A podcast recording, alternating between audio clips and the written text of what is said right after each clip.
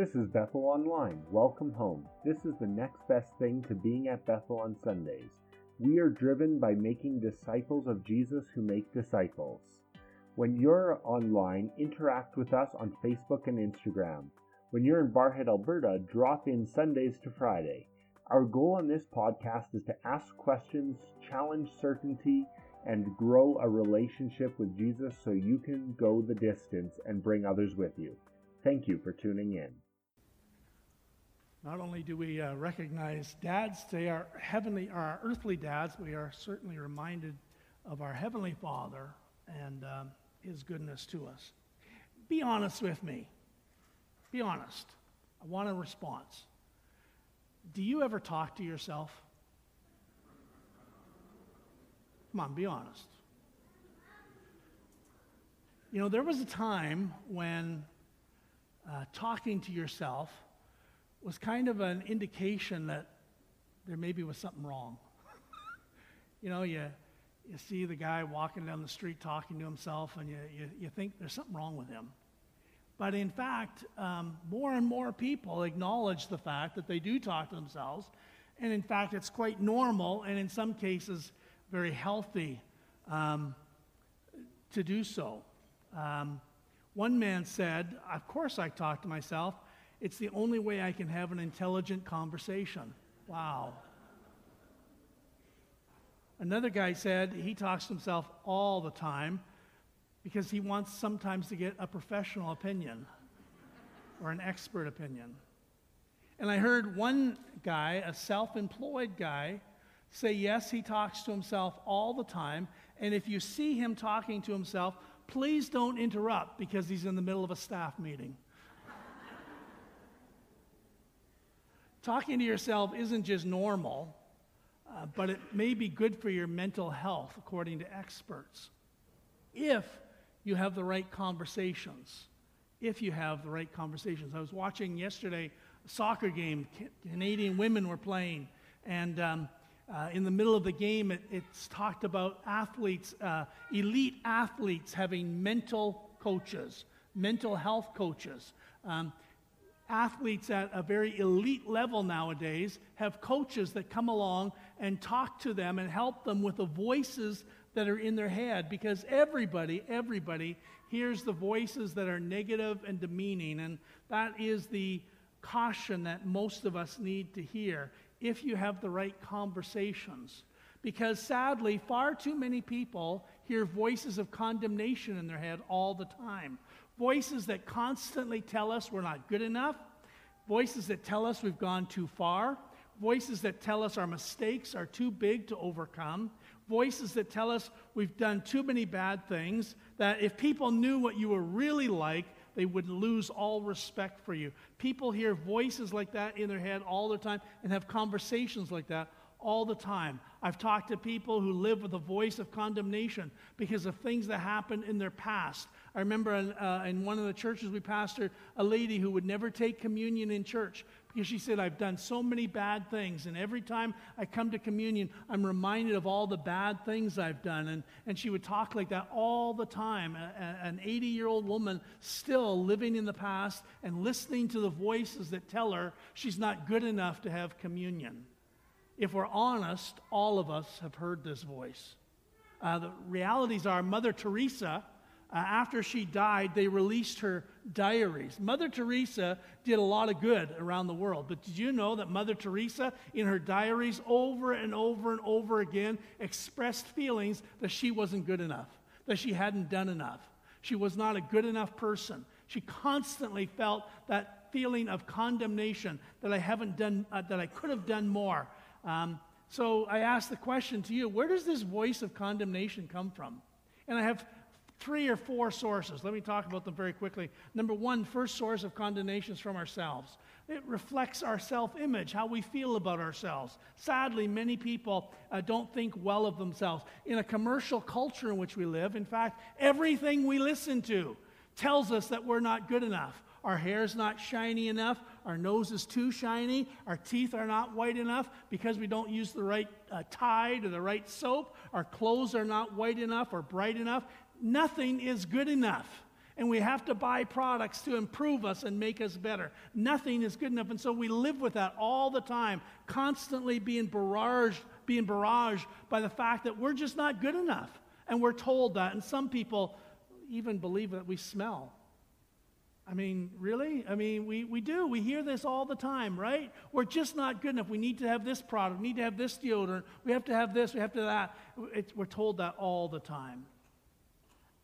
Sadly, another source of condemnation is other people. Sometimes other people's expectations of us are so great that we can never measure up, and we feel like we can never measure up. And sometimes people tell us that we're not good enough. Sometimes, sadly, I've heard of moms and dads who constantly berated their kids, told them they weren't good enough. I've heard of kids that are bullied at school. Uh, we know sometimes even in church, we don't measure up to the standards of the church, and we feel like we're not good enough. And the list goes on and on. There's not many people who go around telling us how good we are, but there's lots who tell us where we don't measure up and how we don't do it right and we don't do this right and on and on it goes. And of course, the third thing that would talk about from a spiritual standpoint point is Satan. Bible calls or describes Satan as the accuser of the brethren. He loves to point out our faults. He loves to point out the things that are, where we don't measure up. And there's one other I added. It's not in your notes. There's not a space for it. number four. But there are cases in, in, in uh, uh, medical science where uh, sometimes some diseases, mental diseases, disease of the brain, will cause people to hear voices and say uh, negative things to them. And if that's the case, sometimes we need to see a doctor, we need to get medication. We've started a new series, or last couple of weeks anyway, on the standing on the promises of God. And uh, it's kind of the last sermon series I'm preaching before I leave. And, and it's part of the, the idea is that you cannot live on memories of the past. You cannot live on past experiences. You cannot live on, uh, on, on uh, feelings that you had in some service when you were 20 or 30 or 10 or whatever. You cannot live on those things because they evaporate like that. They're gone so fast. But you can live and stand on the promises of God. Those things never fail. God's word never fails. And you need to find a promise or promises that you can hold on to that will stay with you through the storms of life. And you can count on the promise of God. God's word is yes and amen always. And we need to hold on to the promise of God. And certainly, one of the biggest promises that we need to hold on to is found in Romans chapter 8, verses 1 and 2, where the word of God says, Therefore, there is no condemnation for those who are in Christ Jesus, because through Jesus Christ, the law of the Spirit who gives life has set you free from the law of sin and death. Therefore, there is now no condemnation for those who are in Christ Jesus. That's like a wow. If you're constantly hearing voices that tell you that you'll never be good enough and you're never going to measure up, that does not come from God. In fact, that voice is a lie. And it's constantly lying to us, telling us that we're never going to be good enough and we're never going to measure up and we're always going to be a failure. Because the voice of God tells us and promises us there is therefore now no condemnation to those who are in Christ Jesus. No condemnation. It doesn't matter what the people at church say. It doesn't matter what the bullies say. It doesn't matter what even your mom or dad said to you when you were a kid. In Christ Jesus, there is no condemnation. It doesn't matter what the kids at school say. Listen, this is so important because there are so many people that live this way. They live with condemnation constantly. And you need to hear the promise of God. In Christ Jesus, there is therefore now no condemnation. And we need to be reminded, of course, that God loves us and cares for us. Of course, one of the great stories in the Bible that talks about condemnation is found in John chapter 8 and I have it for you on the screen. And in fact, I'm going to ask you to read it with me, and uh, we're going to read God's Word together. Why don't you stand in honor of God's Word today as we read it? I'm going to read the light colored verses, and you're going to read the uh, darker colored verses. And uh, Let's read together. At dawn, he, Jesus, appeared in the temple courts where all the people gathered around him, and he sat down to teach them. The teachers of the law and the Pharisees brought in a woman in adultery. They made her stand. And they said to Jesus, Teacher, this woman was caught in the act of adultery. In the law of Moses commanded. Now, what do you say? They were using this question as a trap in order to have a basis for accusing him.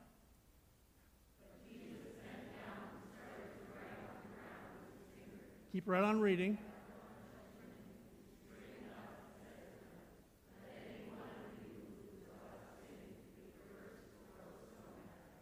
Again, he stooped down and wrote on the ground.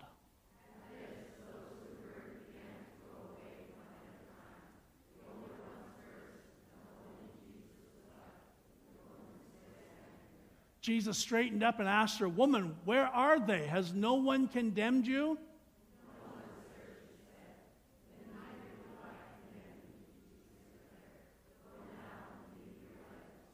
May God bless His Word. Thank you for reading and uh, sharing the Word of God with us today. Notice what Jesus says. Maybe you have to notice what she didn't say. She didn't say the woman was innocent. She did not, he, he did not say that the woman was not guilty of doing what they said she had done.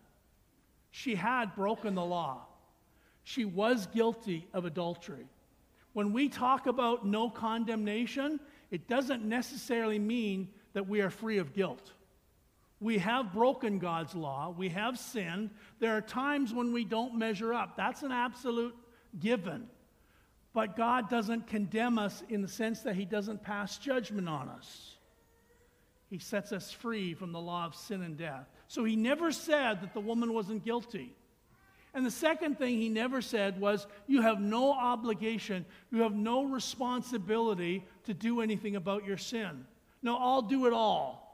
He didn't say that. He said to her, Go and sin no more. Go and leave your life of sin. Sadly, in the Christian church today, when we talk about there being no condemnation, sadly, some people take it as if to say, Well, if there's no condemnation, I can just do whatever I want to do, and nobody can say anything to me about it. It's just the way it is. And that's not what the Bible says. Jesus said to the woman, Go leave your life of sin. There is sin in our lives. And we have a responsibility, an obligation to do something about it. When we talk about there being no condemnation, it does not mean there's no sin in our lives. And sometimes we have to deal with the sin. We must never make the mistake of confusing condemnation with conviction. Conviction brings guilt, and guilt turns us to Jesus. Condemnation brings shame and it turns us away from God. We don't want to draw close to God. And so we must not confuse conviction with condemnation. I know, I know as a pastor, sometimes we live in churches and we go to church and, and, and people say to us, don't preach anything negative. Don't preach anything negative. Don't preach about sin. That's condemnation. No, that's not condemnation, that's conviction. And sometimes we need to be convicted of our sin because it's our sin and our conviction that will turn us to God. Condemnation turns us away from God. And especially when we understand that we are usually, people are usually the one that do the condemning, not God. We'll talk about that in just a minute. You see, in our world today, there are two extremes when we think about ourselves. Number one, we think that we're often better than we really are. We think we're better than we are. We think sometimes, especially if we've been in church, we're better than the people of the world. We're better than the people outside the church. We somehow think that we're really good. And we forget that the scripture says, actually, the heart is deceitfully wicked. Who can know it? Your heart is deceitfully wicked, and it will deceive you into thinking you're pretty good. But the realities are, we have sinful hearts. That's what the scripture says. And you can't know it even. There are times when I think, man, I got this made, we got this all figured out, and then all of a sudden you say something, do something that really is dumb and really awful and sinful, and you think to yourself, I'm not as good as I think I am. and you're not either. That's one extreme. We sometimes think we're better than we are. And of course, the other extreme is we often think we're worse than we really are. Even, even uh, the Apostle Paul wrote in uh, 1 Timothy, he said something about um, Christ Jesus came into the world to save sinners, of whom I am the worst. Have you ever felt like you're the worst sinner in the world? Come on, be honest. You're the worst one in the world. You've done things that nobody else has done, and it's just, you, you, you just can't even stand yourself sometimes. We all tend to think like that at times, and we have to understand that's not what the Bible says. The Bible says God loves us and God cares for us. And we must not go to extremes. We must live somewhere in the balance. John 3:16 is probably the best known verse in, in the Bible. For God so loved the world, gave his only begotten Son. Whoever believes in him should not perish but have everlasting life. That verse we get. It's the one that comes after it that we often just skip over. For God did not send his Son into the world to condemn the world, but to save the world through him. Whoever believes in him is not condemned, but whoever does not believe stands condemned already because they have not believed in the name of God's one and only Son. That's John 3 17 and 18. It says clearly that God did not send Jesus into the world to condemn the world. And by the way, let me just remind you God didn't send you into the world to condemn the world. Can you take that off your shoulders? You do not have to go around telling people how bad they are. That's not your job. The Holy Spirit will do that. It's not your job. God did not send Jesus into the world to condemn the world, and He didn't send us into the world to condemn the world. He sent us to tell the good news that God loves them. The same reason why Jesus came was to tell us that God loves us and God has made a way of salvation. God has a purpose for us. Sometimes we're also confused and we ask, people ask us, how can a loving God condemn people to hell? Actually, the Bible says that people are not condemned because of the things they do.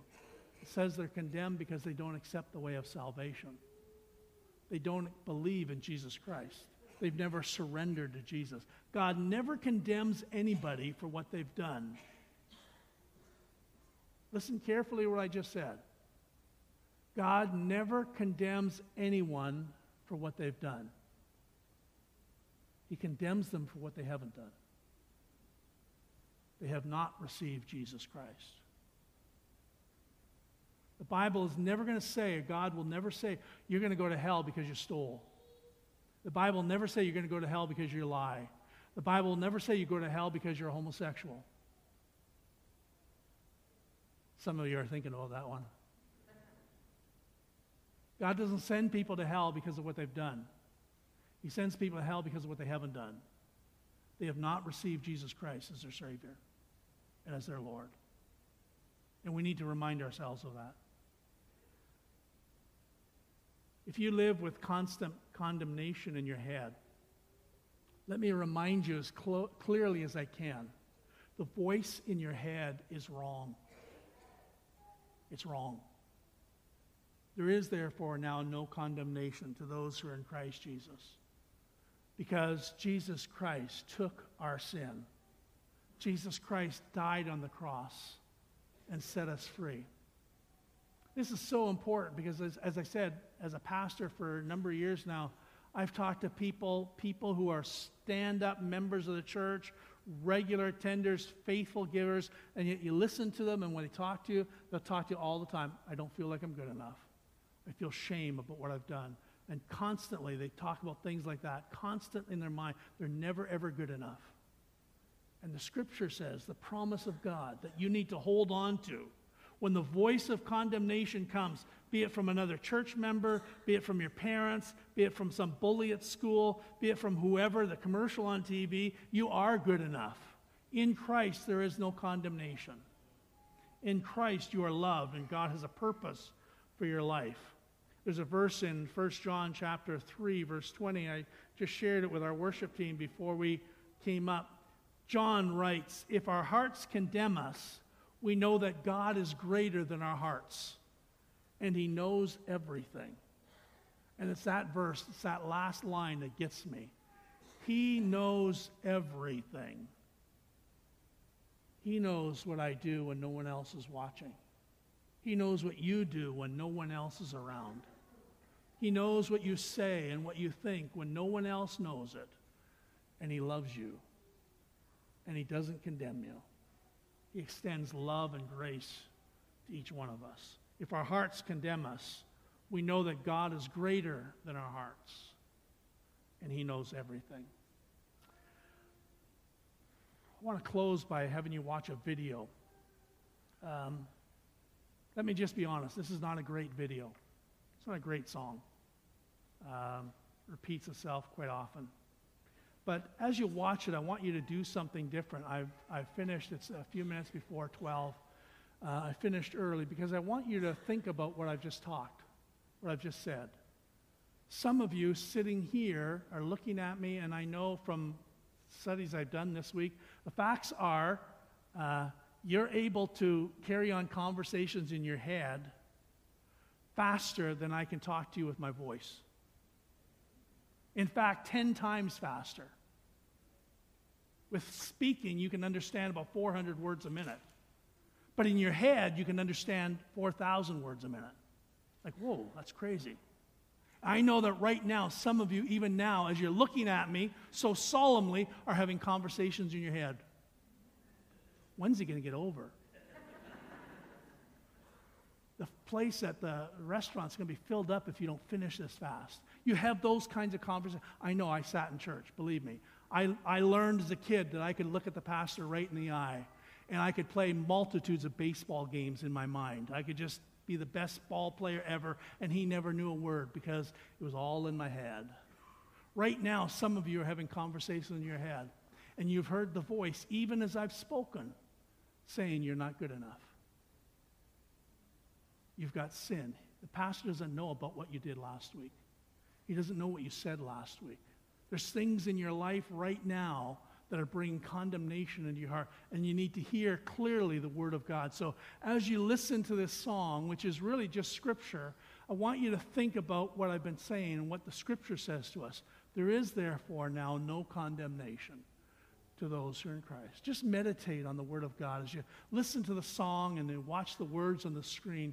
Be thinking of the words of the Scripture as they speak into your heart and what it means to you when God says there's no condemnation. Listen to the song and think about the words of God.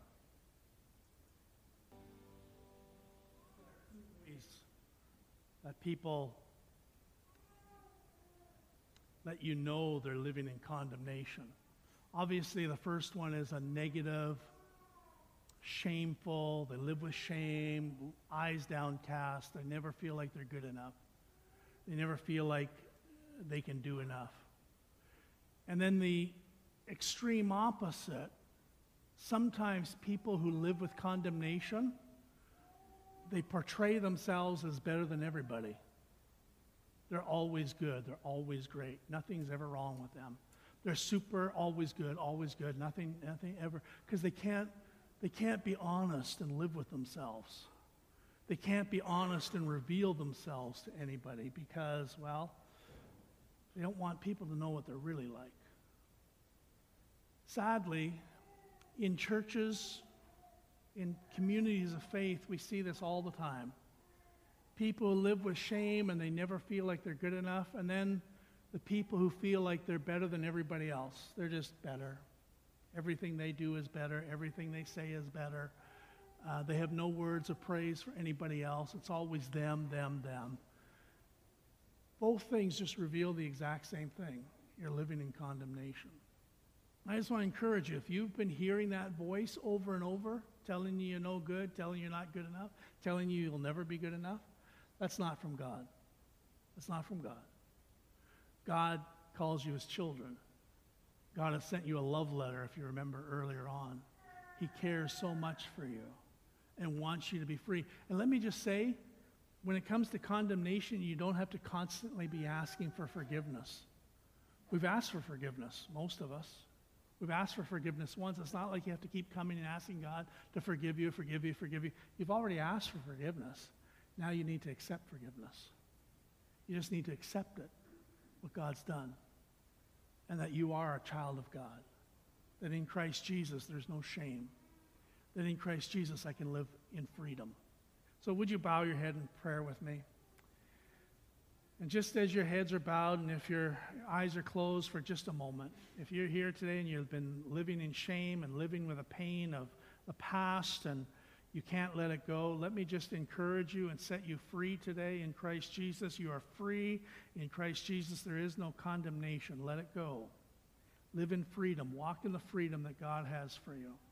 If by chance you're here and you've never received Christ, it says, For those who are in Christ Jesus, there's no condemnation. But maybe you've never received Christ. You've never asked Christ to actually forgive you of your sins. Then today I encourage you to do so, to find that freedom that comes from Jesus Christ.